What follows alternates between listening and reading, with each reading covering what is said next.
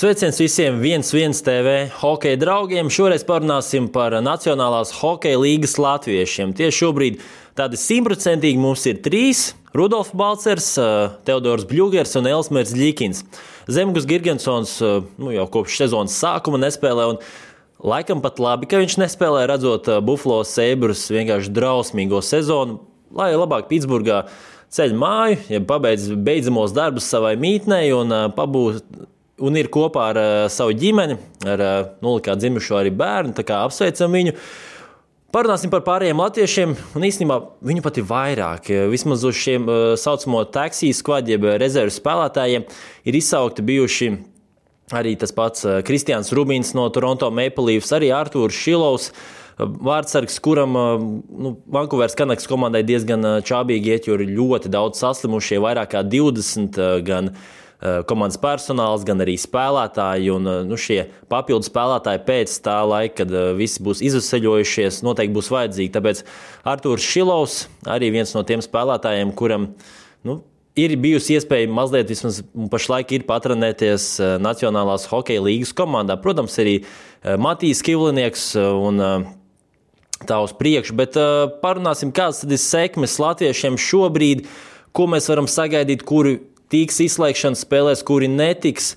Un šī nedēļas otra puse noteikti būs ļoti karsta, jo pirmdiena ir maiņas darījuma logu. Um, nu, slēdzas ciet šis lokus, tad arī neviens spēlētājs nevarēs ceļot no kādas uz uh, citu komandu. Bet šajā sezonā īpaši ir tas, ka izskatās, ka nebūs diži daudz mājiņu, ņemot vērā, ka ir uh, nu, šie Covid apstākļi. Kanādā ir mīkstināti šie ierobežojumi, proti, ja spēlētājs no ASV tiek aizmainīts uz kādu Kanādas komandu, tad viņam nav jāievēro 14 dienu karantīna, bet tikai 7 dienas, kas arī nemaz nav tik maz. Ja, piemēram, 12. aprīlī šis maiņas darījums notiek, 7 dienas ir jāsēž karantīnā, plus vēl viss eh, aklimatizācija, kamēr eh, spēlētājs pierod pie komandas, eh, ļoti daudz apstākļu. Bet ir pāris kandidāti, un arī latviešu komandas, kuras varētu atbrīvoties no kādiem spēlētājiem, vai latvieši ir to starpā. To laikam zina tikai paši ģenerālmenedžeri, bet, eh, ja ne šīs sezonas laikā, tad eh, starpsezonā Latvieši varētu pamest savas komandas. Eh, Sanktpēters Šārks. Ja pirms nu, kādām trim, četrām nedēļām viņi bija ļoti tālu no izslēgšanas spēlēm, tad šobrīd viņi pat ir tuvāk nekā Merzļikina pārstāvētā Kolumbus Blue Jackets vienība, tikai trīs punkti no ceturtās vietas. Savukārt Kolumbusai 5 punktu attālumā, un pēdējā spēles parādījuši to, ka uh, hokejs laikam īsti šo izslēgšanas spēles uh, nu, negrib. Vai arī, uh, ja ne hokejs, tad trenera lēmumi nav tie uh, paši pareizākie. Tur domājams, ka ir ļoti daudz apstākļu apakšā, jo komandai uh, spēlētājs sastāvs nav nemaz tas sliktākais. Bet uh, šī ķermeņa valoda, kas īstenībā ļoti būtiski ir uh, no līderiem, uh, un uh, spēles stils ir uh, diezgan čābīgs. Nu, Pitsburgas pingvīni. Tas jau, man liekas, ir uh, nodrilēts teiciens, kamēr tur ir Krosbīs, Malkins, Letāns, tikmēr viņi būs izslēgšanas spēlēs un arī būs kandidāti uz Stanley Kausu. Ko pierādījusi šī sezona, ka viens otram komandas spēlētāji jau sāk besīt ārā. Pieņemsim divi piemēri, divi līderi. Konors Makdēvids izpildīja tādu diezgan asu spēku paņēmienu no Rēlkoni pret uh, Kotkaniemī, kas ir Monreāls Canadiens uzbrucējs. Viņš saņēma tikai 5000 eiro sodu, par ko līga un uh, ļoti daudz vispār. Mm, līgai tuvu stāvoši cilvēki, ja ne publiski, tad kulāros ir runājuši, ka tas diezgan smieklīgi. Tur tiešām bija apzināts šis Elkons somu uzbrucējums sejā, bet tikai 5000 eiro sots. Tas nozīmē, ka nu, līderi ir neaizskarami. Neitans Makinons, līdzīgi kā bowling bumbu. Um, Colorado Avalanche hokejistam iemeta ķiveri pa seju, arī 5000 eiro sots. Tikai uh, ir ļoti daudz šādi gadījumi, ja ne varbūt tik skaļi, tad vismaz spēles laikā pabaksta kādu saucamais trash talks ļoti pieprasīts šajā sezonā īpaši. Runājot par aizsardzību, tad, protams, Latvijas hokejam vairāk NHL sakarā ir aizsardzības hokeja spēlētāji, un ko arī norādījuši vairāk hokeja apskatnieki, arī treneri, ka aizsardzības hokejs, ja būtu aizsargam NHL, Nu, tas ir pat sarežģītāk nekā būt uzbrucējiem. Uzbrucēju šī atlase ir milzīga, no aizsargiem pat vēl lielāka. Nu, protams, loģiski, ja tu vajag aizsargāt uh, savā sezonā tik galā ar Konoru Makdēvidu vai Krosbiju vai Breidenu Pointu, nu, tur ir jābūt uh, ļoti labām iemaņām, it īpaši, ja nāk pretuzbrukumā viņš ātrumā. Un pēdējo reizi, vispār, kad uh, kāds latviešu aizsargs spēlēja NHL, bija Artūrs Kulda. Tas bija 11. un 12. gada sezonā, kad viņš pārstāvēja Winnipeg Jets vienību deviņās spēlēs. Nebija punkti. Un kopš tā laika arī neviens latvietis nav ielauzies NHL. Jā, tagad Kristians Rubīns bija nu, pietiekami tuvu saucamajā taksijas skvadā, lai varētu debitēt NHL. Ja ne šīs sezonas laikā, cerams, arī nākamajā sezonā viņš to varētu izdarīt un būt uh, Latvijas, kas nu, beidzot ir atgriezis uh, aizsardzības hokeju. Starp citu, interviju ar Herbertu Vasiljevu iesaku noskatīties. Uh, Tur tieši Herberts pieminēja to, ja līdz šim diezgan sāpīgs temats esot bijis centru uzbrucēji Latvijas hokejam, tad turpmākajos gados aizsardzība varētu būt ļoti čābīga. Ar, nu, ar tā līnija varētu būt ļoti noteico, noteicoši tam, ka nu, tas ir vājākais ķēdes posms, un tas jau arī raksturo, kāda tā komanda būs. Iesaku noskatīties, kāpēc aizsardzība Latvijas nākot, nu, Latvijai nākotnē varētu būt diezgan. Nu, pieklibos. Bet runājot par Columbus Blue Jackets vienību, Elmers Likina komanda 16 spēles ir atlikušas šajā sezonā. Matemātiski nu, iespēja vēl ir tikt uh, playoffā, bet uh, nu, teorētiski nu, diezgan čābīgi. Kolumbusai problemātiski ir ar aizsardzību, ar uzbrukumu uzsākumu, ar pretuzbrukumu saņemšanu, ko ļoti labi varēja redzēt pret uh, Floridas Panthers vienību abas spēles. Floridā ir ļoti ātrs uzbrukums. Viņi pārslēdzas no aizsardzības hokeja uz uzbrukumu ļoti veiklu. Un, nu, teiksim, 80-90% vārtu arī tika zaudēti šādās situācijās. Arī, protams, kļūdas savā aizsardzības zonā. Laikam ģenerālmenedžers Keklainens sev kodīs pirkstos par to, ka aizmainīja Džošu Andersonu uz Monreāls Canadiens vienību pret Maksu Domiju. Expectācijas bija ļoti augstas, izpildījums ļoti švaks. Arī Piera Luka Dubois aizmainīšana centra uzbrucēju uz Vinpeks džets vienību, pretī saņemot Džeku Rosloviku un Patriku Laini. Iesākumā likās, ka viņi, kad Kolumbus varētu būt uzvarētāji, bet šobrīd viņi izskatās kā zaudētāji. Pēdējās 20 spēlēs Lainam ir tikai vieni gūti vārti. Viņš ir no viņa gaida šīs sniperu dotības.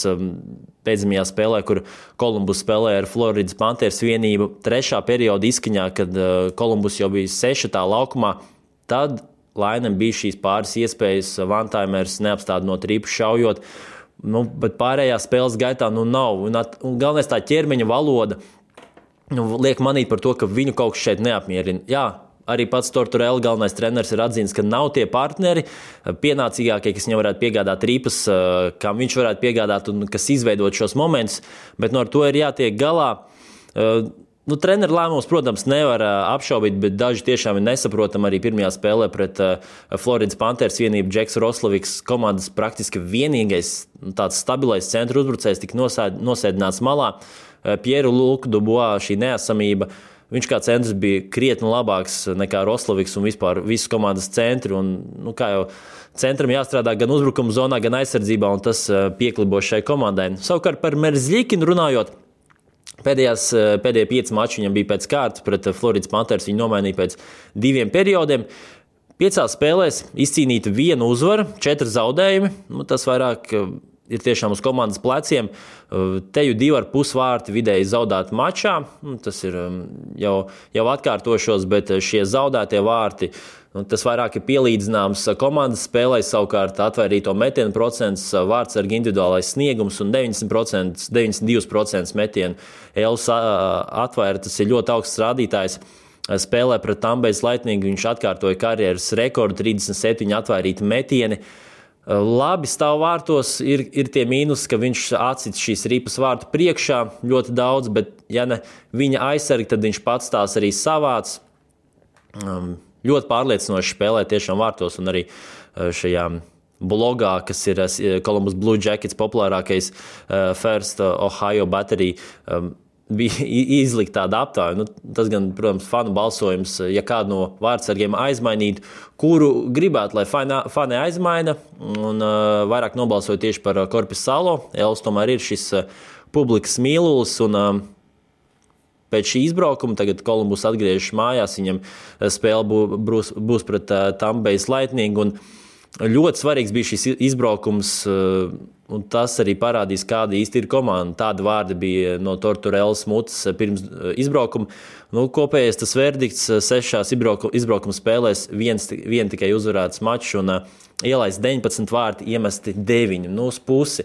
Ar šādu sniegumu tiešām būs grūti komandai cīnīties par izslēgšanas spēlēm. Visdrīzāk jau skatās, kurus spēlētājus varētu aizmainīt.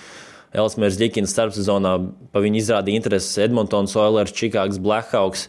Vai tas notiks sezonas laikā, šaubos līdz 12. aprīlim, bet um, starpsezonā vasarā noteikti Korpus Salo vai Mērs Džekins varētu pamest uh, šo komandu. Bet uh, Kolumbusā ir arī vairāk spēlētāji, kuri varētu līdz 12. aprīlim pamest šo vienību. Domājams, ka um, nākamā viena līdz divas spēles arī noteiks, tad, um, ko, kurus spēlētājus aizmainīs. Jo Vajag tomēr šai komandai arī jauns drafta piks, un uh, domājams, ka Torturelam šī būs arī pēdējā sezona pie komandas stūres. Un starp citu, viņš ir um, vismaz iespēju ziņā um, prognozē, ka viņš varētu būt uh, galvenais kandidāts uz Buffalo Sabres galvenā trenera amatu pie Zemga Girgensona. Viņš ir strādājis Buffalo kā treneru asistents, un, lai šo komandu saprinātu, domājams, ka Torturela varētu būt tiešām labs variants. Par diviem uzbrucējiem latviešiem, kuriem šosezon beidzās līgums, Rudolfs Balcers. Nu, labākais maiņas nosaukums, laikam, kurā kāds latviečs ir spēlējis, My Ball Hurts. Um, nu, Domāju, ka jūs to varat iztulkot, jeb Maier, Balcers un Hertl. Respektīvi, šis, um, šī maiņa uzbrucēja trijo, uh, hokejisti no Šveices, Latvijas un Čehijas. Izmanto labi Balcers savu top 6 piešķirto lomu šajā komandā. Ja iesākumā likās, ka Otavā viņam varētu būt šīs cerības diezgan labi cīnīties par šo top 6 rolu, tad pašlaik laikam tiešām labi, ka viņš nonāca Sanhusē.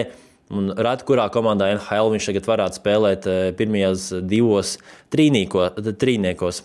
Pēc divām dienām viņam palika tikai 24 gadi. Viņš ir jauns, perspektīvs hokejists. Sevi šajā sezonā ir labi pierādījis arī spēku spēlē. Viņa aizvadītajā sezonā viņam 15 spēlēs bija 19 spēku paņēmieni, kas, eh, protams, viņam traumu patraucēja. Tad šo sezonu 22 mačos jau 32.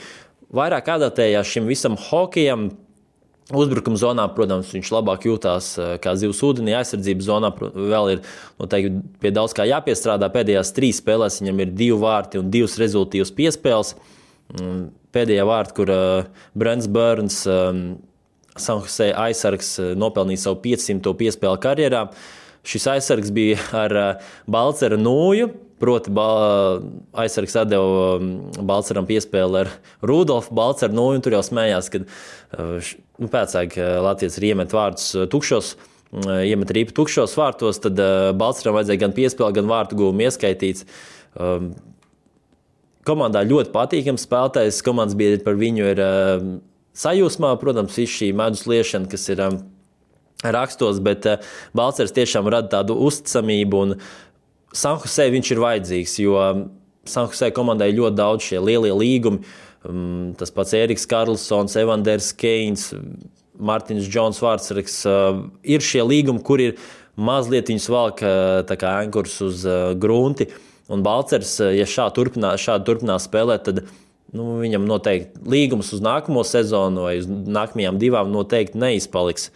Vismaz eh, Otovs senators un Sanktpēters šāks eh, kontekstā. Balčers tiek pieminēts ļoti daudz reizes tieši savas bijušās komandas Otovs sakarā, ka nu, kāpēc viņi atdeva? Kāpēc atdeva tādu uzbrucēju, kurš tagad Sanktpēterē gūst punktus, met vārdus, atdod rezultātus piespēles starp Otovas spēlētājiem? Pēc vidēji gūtiem punktiem spēlē, viņš būtu top trīniekā. Nu, Otavā viņam neatradās vieta.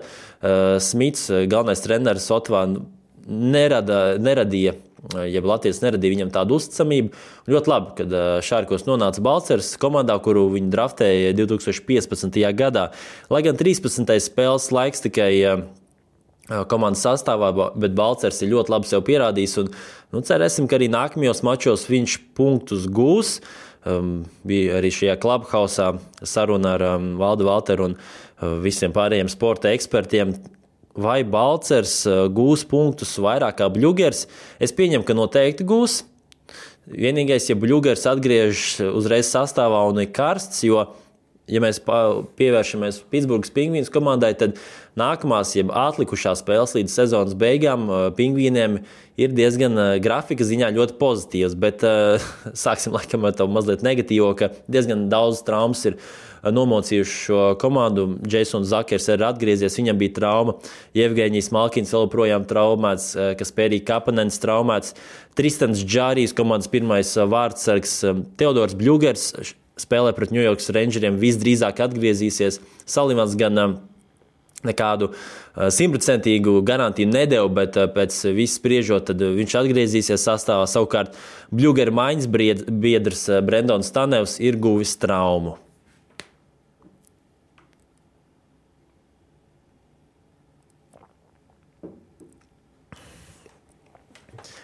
Um, Bluegeram arī preses konferencē bija jautājums, kā viņš um, vērtē šos abus vārdsargus. Um, uh, gan Desmītu, gan arī Džariju. Tad abi šie vārdsargi ir lieliski. Viņš izteicās ar abiem spēlējis ar AHL komandas sastāvā. Protams, loģiski prieks abus pazīt. Un, uh, Pitsburgā arī ir tas plus, ka daudz spēlētāji ir izgājuši cauri šo farmu klubu sistēmu. Tas pats Bluegers un komandas kodols ir ļoti cieši. Uh, līdz Džarijs gūta traumu, nu, pašlaik jā, spēlē jāies, jāiesaistās Keisijam Desmitam. Viens no labākajiem otriem numuriem vispār. Viņam pēdējās 15 spēlēs ir 2,13 ielaista vārti un 90, 93 atvairīti metieni. Statistika ir diezgan līdzīga abiem vārdsargiem. Pirms diviem gadiem, kad uh, Metam Marijam bija trauma, arī playoffs, uh, nu, tā spēle nevedās. Beigās satraumējās Marijs un nu, desmitam bija jāturpina spēlēt un jāved komanda izslēgšanas spēlēs. Pēdējā mačā pret Bostonas Bruins Pitsburgai pārtrūka piecu uzvaru sēriju. Nu, simtprocentīgi šī komanda noteikti būs izslēgšanas spēlēs. Un, ja Bluegers nākamajā mačā pret New York Rangeriem atgriežas, tad viņš būs izlaidis desmit spēles, kas nav maz, nav arī ļoti daudz. Bet, kā viņš arī pats izteicās, tad pašlaik jūtās komfortabli pēc traumas, būs jāieskrienās, noteikti tas paņems laiku. It īpaši uz playoffiem varbūt savā ziņā šī trauma arī atpūtina spēlētāju no spēļ, diezgan saspringtā spēļu ritma. Un arī, nu, protams, tās traumas nav prognozējamas, bet eh, katram spēlētājam jābūt aiz katra. Proti, ja viens satraumējās, otram ir jāieliec. Tāpat kā Merzlikins, Korpusalo satraumējās, eh, Merzlikins ieliec spēlē, labi sev pierāda. Pēdējās sešās spēlēs eh, nu, tikai viens zaudējums, un uh, nākamās desmit spēles Pitsburgā ir diezgan pret viegliem pretiniekiem, pret uh, New York Rangeriem divas, pret Deviliem piecas spēles, pret Buffalo Sabres divas. Tur, tur tiešām šos punktus varēs gūt, un Bluegers, domājams, arī šo spēļu praksi pirms izslēgšanas spēlēm tieši varēs gūt. Bluegers arī ir viens no tiem spēlētājiem, kurš, kuru piemina Sietlas drafta sakarā Visas NHL komandas varēs aizsargāt septiņus uzbrucējus, trīs aizsargus un vienu vārdsargu. Vai Bluegers būs šo hokeju skaitā? Es pieņemu, ka būs, jo arī Maiks Salivans ir izteicies, kā vispār sākās šis Pitsburgas pingvīns treneru korpusa darbs. Katru dienu atnākot uz arēnu, pirmais darbs, ko viņi apskatās, jeb saliek, ir mazākuma brigāde kurā līderis ir Teodors Bļūgers, arī atgriezīsies sastāvā, un viņš būs sastāvā. Nebūs tā, ka viņš eh, nevarēs eh, spēlēt. Maiks Salimans arī izteicies par Teodoru Bļūgeru, ka viņam ir laba spēles izpratne bez ripas, kas ir pats svarīgākais, un it īpaši arī Latvijas hokeja.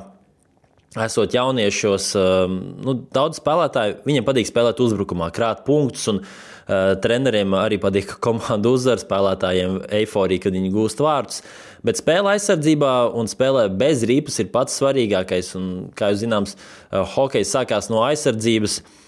Viņš labi Bluegers strādā ar noju mazākumā, ņem, eh, ņem šīs diagonālās piespēles eh, pāri zonai, pāri laukumam, labi lasa spēli, bloķē metienus un nu, Tā jau nav patīkami teikt, bet, protams, labāk tu sūti latvieti, kurš ir uh, melnā darba darītājs mazākumā, lai viņš bloķē metienus, nekā Sidnijs Krosbīs, kurš ir līderis, kurš uh, ved šo komandu uz priekšu. Bet Bluegers savā amplitūnā ir uh, top spēlētājs visā līgā. Un, uh, Viņš noteikti atgriezīsies sastāvā, un šīs ir šīs pārdomas vai Džereda Makānu, kurš ir uh, Arī otrās maiņas uzbrucējs ar Malkinu, Malkinu viņiem ļoti labi saspēle ir izveidojusies. Vai Makānu aizsargās, vai arī Bluegeru.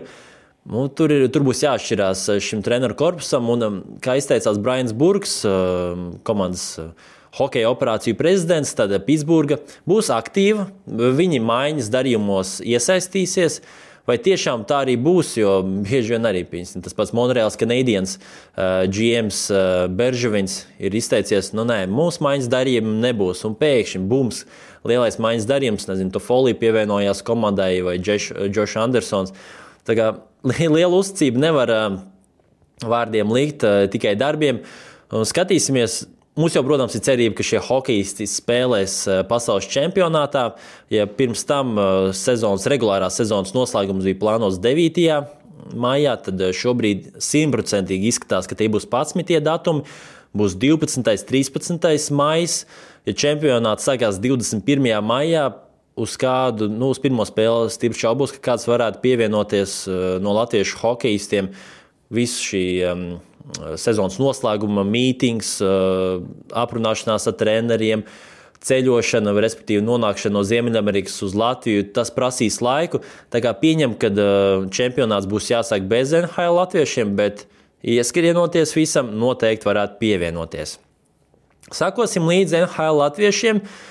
Arī Latvijas izlases treniņu nometne ir sākusies oficiāli jau ar vakardienu, un ir atlikuši mazliet vairāk par 40 dienām līdz pirmajai spēlē.